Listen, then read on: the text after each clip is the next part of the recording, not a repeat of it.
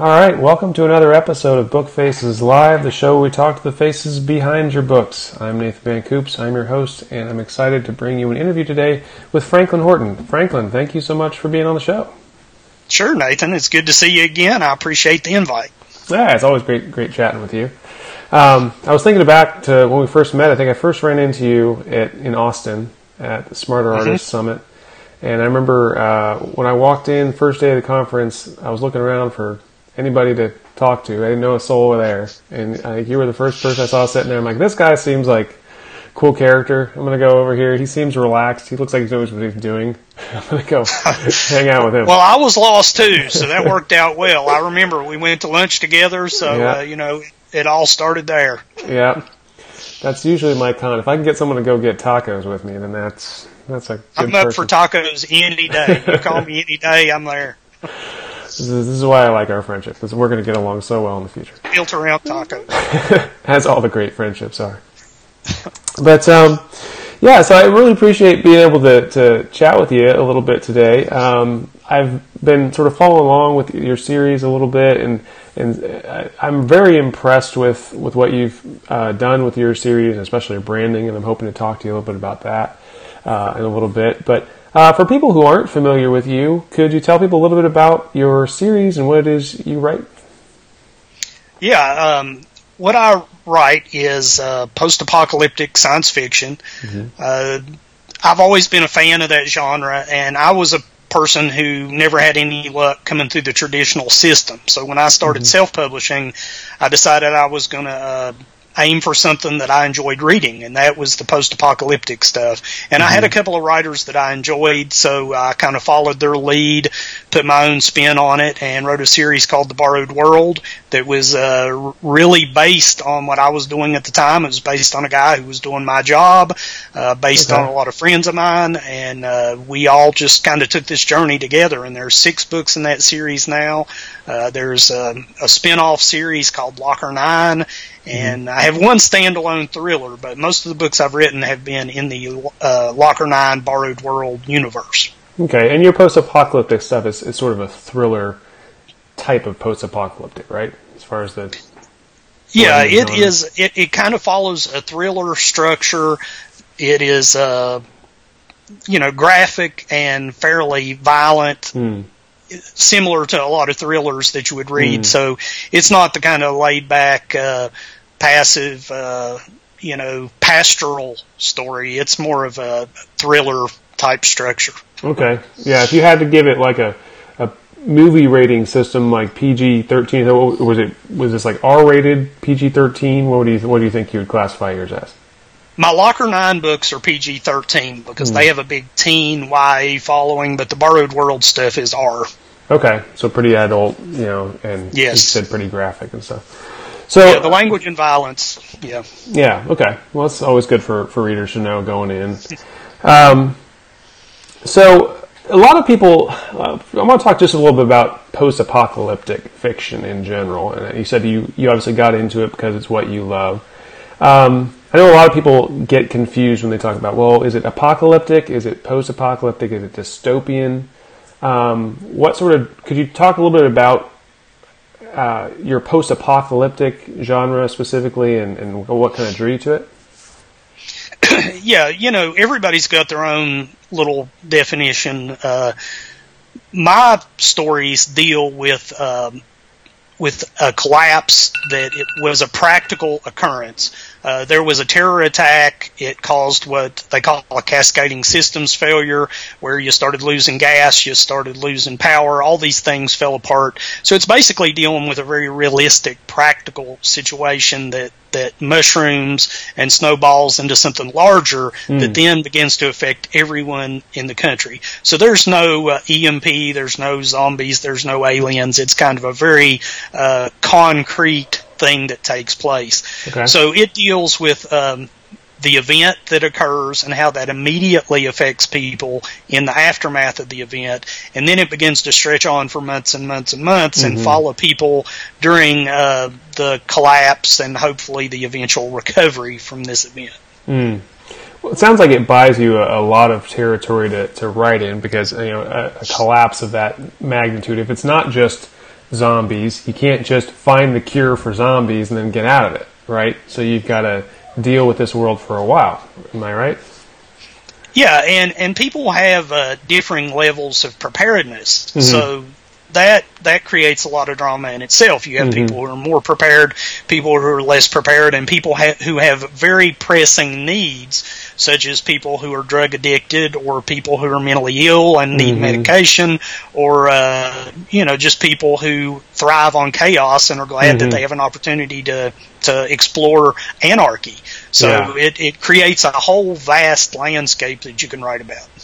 Yeah, I think there's it's amazing that there's no lack of personal drama that can come out of any situation. I think it's why everyone loved Lost, you know, and things like that, where all of a sudden, hey, you're just in the middle of a plane crash. You woke up, now what? And it's just, I think people, we get fascinated by that. We love the, the survival stories. I think it's like the most basic type of story, but it's, it's, it's always fascinating. Well, you know, you look at uh, events like uh, power outages from mm-hmm. hurricanes or snowstorms or mm-hmm. ice storms or whatever. You know, people may complain when they're in the midst of it, but people enjoy those things mm-hmm. if as long as there's no loss of life or property yeah. damage or anything like that. They look back on those events and they're like, you know, that was kind of fun in the end. So I think there is some part of us that uh, always wonders how we would fare in a situation like that, mm-hmm. uh, and, and that's that's what draws a lot of my readers into it because my stuff is very practical. It's there's a lot of detail in there about you know mm-hmm. different techniques and gear and survival stuff. So that's become one of my tie-ins to the very practical survival community is mm-hmm. the realism of the books. I noticed that even on your website you had listed some of the gear that shows up in your books and even links to things like that. Was that um, as a result of like emails that you had gotten from people who asked about your your books, or was that something you kind of predicted uh, folks wanting? That was that was my approach to the books to begin mm. with because I came to um, a lot of this preparedness stuff as a backpacker. I had been backpacking mm. for years. I hike a lot. So the people who enjoy that activity tend to be real uh, gear oriented. Okay. So they're always yeah. talking about gear and comparing notes. So uh, I brought that to the books too. That mm-hmm. you know this is the gear I used, and I tried to only write about uh, items I was familiar with. So most everything that is in my series is something I've either either owned or looked at or tried out or mm-hmm. researched. So I try to take a practical approach to that because my readers will question that. They send tons of emails, hundreds of emails, thousands of emails asking about, you know, little details, tiny yeah. little stuff. yeah, that's interesting. So it better be accurate. Yeah, I, oh, I believe believe that. Yeah, and um, I was just thinking too. It's probably a, an interesting thing too. Like in a survival scenario, it's one of those situations where it's almost like the person with the best gear wins in a lot of in a lot of cases, depending on you know what you're up against. But um, do you find that that's that's part of the fun of it? Is like having your characters, you know, in search of particular items, almost like you know video game esque, where you have to like run around in order to survive. You're going to need to get yourself this, this, and this. Is that right? Is there any of that in your your stories? Part of what I've, and this is this is part of my personal philosophy about this, but also mm. something that as I've explored these scenarios in the books, I've realized too, is that mindset is really the defining factor. Mm. You have people who have the mindset that they are going to survive whatever it takes and that they're going to be able to find the gear. And even mm-hmm. if they don't have the top gear, they have the will to survive and they have the ability to go out and track down the things they need. So I see that mindset as the determining factor. So it's, it's having the gear, but mm-hmm. also even if you don't have the gear, if you've got the mindset, you're going to be able to get out there and track down the things you need. And and that's a lot of what I see these books doing for people who are very practical, survival-minded people. Is mm-hmm. the books allow them to explore scenarios and kind of play them out in their head and see, well, what would I do if I was faced with that situation? Mm-hmm. And I think uh, obviously a lot of young adult readers uh, were thrown into that with the Hunger Games and being like, okay, here you're thrown into a you know fight to survive scenario. Do you run for the stuff? Do you run for the woods? Like, what do you do? How how have you found your audience? Um, kind of breaks down. Do you you said there's a lot of course hikers, things like that, who like gear. Um, what's your audience like? Do you think, as far as demographics and such? they they tend to be older folks. Uh, hmm. You know, I'm I meet a lot of folks in their late 40s to early 60s who are fans of this genre, and there's a lot of readers who are, you know, naturally women because women make up so much of that demographic. Mm. But uh, you know, when I do events, it's it's men and women who are coming up. The Locker Nine series of books is appeals to a younger audience, but by far it's older men, women, uh, a lot of ex-military folks, a lot mm-hmm. of law enforcement folks. Those are people I hear from a lot. Mm-hmm. And I, I do a lot of events uh, with some other authors who write similar books. We do survival shows, we do preparedness conferences, we do seminars, and uh, those are the people that you see at those things. It's generally an older demographic. Okay. Yeah.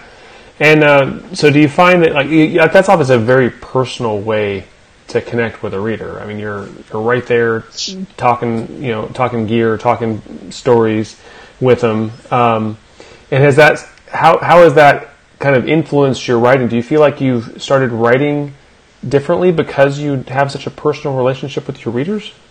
Oh yeah, because you get very direct feedback, and mm. you you see a lot of these people at the same events. Mm. So you know the same people that I see in Jacksonville, I may see in Baton Rouge, and then in North Carolina. So you know if you do something that they don't approve of, they're going to see you again down the road, and they're going to mention that you know that you really screwed up this detail. Yeah. Because uh, I did that with uh, uh, some amateur radio stuff, some ham radio mm. details mm. that I got incorrect, mm. and they let me know about that. But see, that also spurs the ideas because, you know, I wrote this Borrowed World series. I wrote the first few books and I started doing these seminars and I started hearing from parents who are like, well, you know what really concerns me is if my child was in college when this happened or my mm. child was living a couple of cities away. So that led to me writing this Locker 9 book about a paranoid dad who was trying to get his daughter home from college. And okay. so that type of feedback that I'm getting really produces direct results. Yeah, I can see that informing your stories quite a lot. Have you uh, attempted to recruit some of these folks into an actual, you know, beta team? Do you use beta readers for your stories? I don't use beta readers, but I use those people as proofreaders mm. because uh, there are so many different differing opinions that I've found that you know if I start addressing all of their conflicting ideas, the book process just draws out forever and ever. Yeah, but what I I do use is this beta reader group for the purpose of proofreading, and that mm. that really helps me pick everything out, and uh, also helps them feel that they have a developmental role in the series. Mm-hmm. Yeah, that make, makes a lot of sense.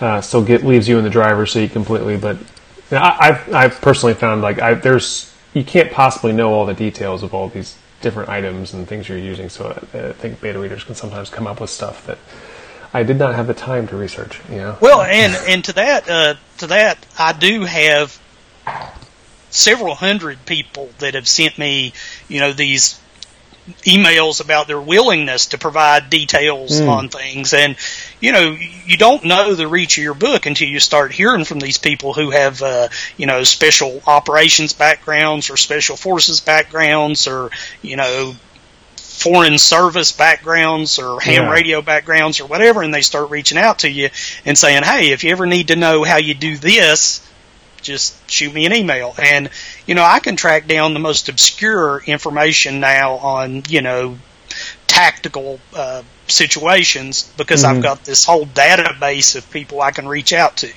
Yeah, yeah, absolutely. It makes sense. It's a valuable tool at your disposal whenever you want it there and it helps them buy in. They become ambassadors for your brand after that mm-hmm. because they have played a role in the development of it. So they start mm-hmm. telling people, you know, I've been there. I'm part of this. I'm, you know, with this guy. I've talked to him. He's real, and uh, you know, he listens.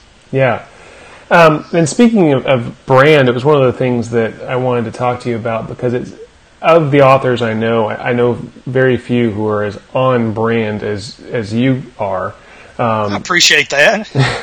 yeah, and it's just I'm I'm very impressed. Of course, you, you said that um, I've seen that this wasn't, for example, your covers weren't the original design, but you've kind of gone back and done some work on that and, and to try to, to to finesse your your branding. What are some of the decisions you've made there to streamline your branding? Well, in my first Borrowed World cover, I only had one book out at the, at the time that I linked up with this company, Deranged Doctor Design out of Serbia, and that's okay. who I used for my covers.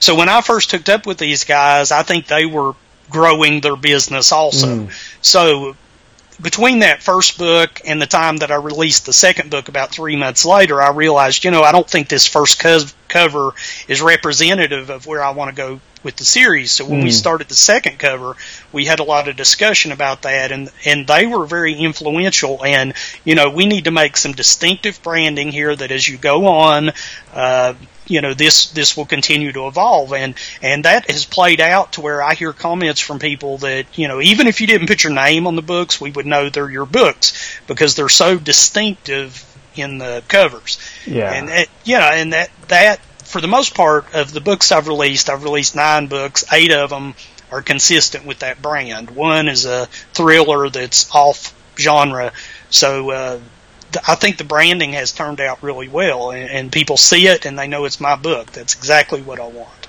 Yeah, I think that's I think it's fantastically done. And uh, what were some of the things that went into you finding these guys? As uh, obviously, because they didn't just say we're going to design you a book, but they obviously knew about branding. What kind of led you their direction?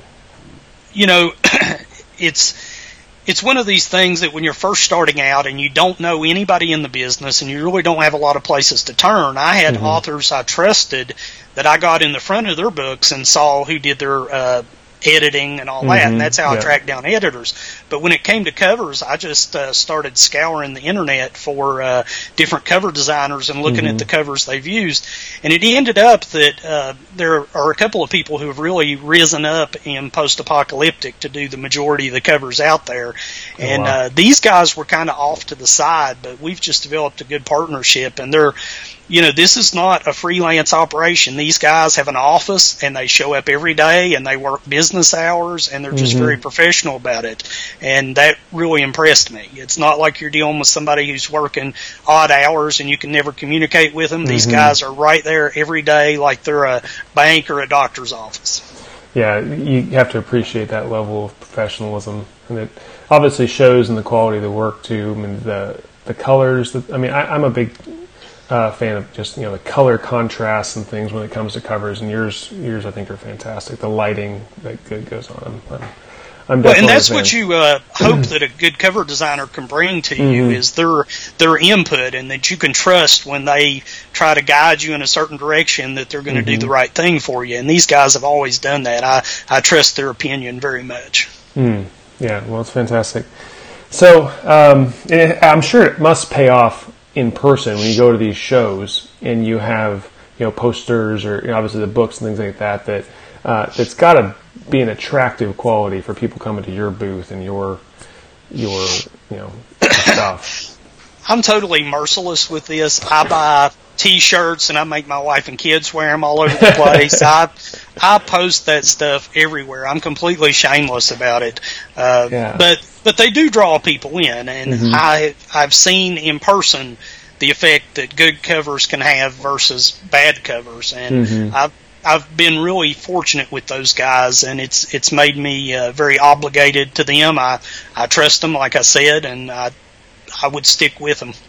That's really cool. Yeah, there's there's no underestimating the power of good art um, mm-hmm. when it comes to this. So, um, have you had had an especially uh, effective side item like that, like T-shirts or mugs or something like that? Have you had anything in particular that is really popular? You know, I've I've thought about doing those, and uh, I haven't really broadened out anything into mm. anything yet. Although it's interesting that the biggest swag item that I've I've looked at is after we left NINC last year, the Novelist mm-hmm. Inc. conference. My next stop was to visit this gun manufacturer who wanted to do AR-15s branded off my books. Mm, so yeah, that, that, that hasn't developed, but he's spoken to several other post-apocalyptic authors, and we thought, you know, that could be a very distinctive branding item mm-hmm. if they're mm-hmm. tied to the books, but it would be expensive swag. Mm-hmm. So I mm-hmm. don't know if I don't know if that's going to work out. so really, only banners and you know the basics. Yeah. It's interesting. That that, would be a, a, great item. Because we were one of the uh, speakers at I want to say it was the Sell More Book Show in Chicago was talking about the the, the um, author, sort of indie author problem of like only ever having small things to sell, of cheap things to sell. Unless you're, you know, maybe a nonfiction author, and then you can work your way up to selling courses and things like that that are five hundred dollars. But for a fiction author, especially an indie fiction author, where a lot of times we're just selling two ninety nine, three ninety nine, five ninety nine ebooks, and it's not you have to just sell so many of them as opposed to having something like that, which is like a branded, you know, desirable item that you could um, really sell hard, you know, at an event, something like that. I think it's a, a really cool idea that you have.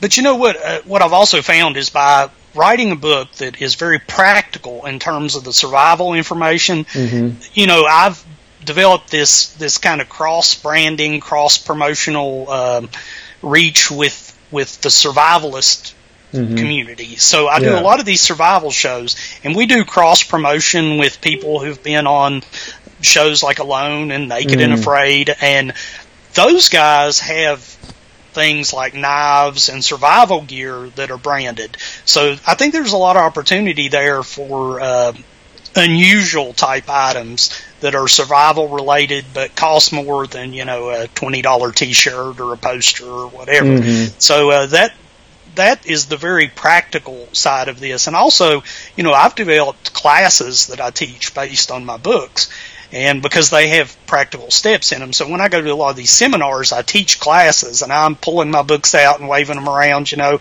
and of course that leads to after the show being mm-hmm. able to sell them to everybody who takes your class, hopefully. What's the uh, topic of the class? Well, um, my book Locker 9 like mm-hmm. I said, is about uh, this dad who's trying to get his daughter home from college. Mm-hmm. So the class that I teach specific to that is about how to use social media to build safety networks so that you have basically a network of safe houses between you and where your child lives. So you hmm. use social media and church contacts or business contacts or whatever to find people along the route where if your child had to walk from college to your home, mm-hmm. you know, where could they stop and be safe for the night? Mm. So that's uh, really interesting. Yeah, just the idea about how to do that and, uh, you know, how to prepare like a, a, gear bag that your child could use to walk from school to home. Mm-hmm. Uh, practical things like that. But you know, mm-hmm. I've I've taught that class to hundreds of people and uh, used that as an opportunity to promote the books. Well, yeah, that's really interesting uh, way of tying in to your series. I think it's uh, incredibly clever, clever marketing. Obviously, people must love it because it's it ties right in. Well, it becomes part of the brand that it's just not you know selling the books, but mm-hmm. it's doing the public stuff too. And, mm-hmm. you know, I'm like most writers, I'm an introvert. I could easily stay behind the keyboard all day and not go out and do that. Mm-hmm. But uh, that has become part of it. So I've just accepted that, you know, if I'm going to write these kind of books and, and do this kind of story, then I've got to be out there with the folks. Have you um, have you got any are you still writing new books in this series, or are you looking to start something new now? What's what's next on your horizon? Well, I guess a lot of people now are writing an entire series and releasing it at one time, but mm. I've been adding to the series as I go. So, yeah. you know, I just wrote the sixth Borrowed World book, and now I'm working on two more books for the Locker Nine series, and I also plan on uh, doing um, a science fiction novel in the winter, and then okay. I have another thriller that I'm wanting to do too. So I have like my next six books charted out, and about half are post-apocalyptic, and half are other experiments. So you know, okay. we'll see how that goes. What's your uh, writing day like or week like? I mean, I know like like me. I mean, you've got you're juggling multiple careers, and you've got. Uh, how are you getting all this done? Well, you know, what's really helped me a lot is using Dragon Naturally Speaking. Oh, I've got you know an hour, sometimes two hours that I'm on the road every day. So mm. I transcribe or I dictate into a recorder, transcribe into Dragon when I get home. So that kind of gives me my rough draft of the day. Mm. And if I can spend an hour or so polishing that up, I can get two to three thousand words a day, uh, just from that dictation time and then tuning it up on the keyboard. Well, that's fantastic. Yeah, if you can turn drive time and commute time into writing time, that's yeah, that's because that's wasted time for me. So I just yeah. put on the headphones and I dictate, and that that's working well for me right now. How many years have you been doing that? um, really, just since Austin. When we were in Austin, uh, Yeah. our, my friend Boyd Craven was talking about how well that worked for him, and Yeah. that he had written two books on his drive from Michigan to Austin using that method. So I decided to give it a shot, and it's working well for me. Did you um, have how long was the learning curve for you? Do you think from like trying to get it to work well to the point where you were happy with it? I'm pretty happy with it right now. Uh, Hmm. You you have a, a process of teaching Dragon to recognize your voice, Okay. and if it can translate my voice, you know, which is Southern Virginia accent, then it can translate yours. So uh, you know, Yeah. Dragon is a miracle worker, but it works really well. Uh, you you take that short amount of time training it, Mm-hmm. and then you continue over time. Mhm. Uh, to leave Dragon running while you're correcting any typos, and it learns from each uh, correction Hmm. process. Okay, that's really interesting. Yeah. What's what's your um, outlining process like in advance as far as your? I, I, one thing I've kind of come, come to understand is that in order to dictate, you need to plan really well. Yeah, and you know what's funny about that is I have this great admiration for outliners. Mm-hmm. So I start each book by starting an outline, and about mm-hmm. a third of the way into the outline, I get so excited about the story that I want to go ahead and start the story. So I start the Yeah. writing process and abandon the outline. So I've never finished an outline ever. But I really Yeah. think that's the way to go, and it, it would save me a lot of missteps that I take when I write Mm-hmm. myself into a corner and then have to back up and change something. So Yeah. I really wish I was a better outliner, but I get so excited about the story and just want to go with it. I can relate to that more than I'd like. It's very, sounds very familiar to my writing style. Yeah. What is what is it do you think about each story that you write that really gets you going? Like, is there a particular twist that you try to work into each story, or something that you're writing to that excitement that gets you off the outline and into writing? What is it about those stories that you think does that? Well, you know, I think part of why my whole process of not being bound to an outline works is I'm not as structure dependent. I mean, my my stories have uh, a very defined structure to them, but they're more character based.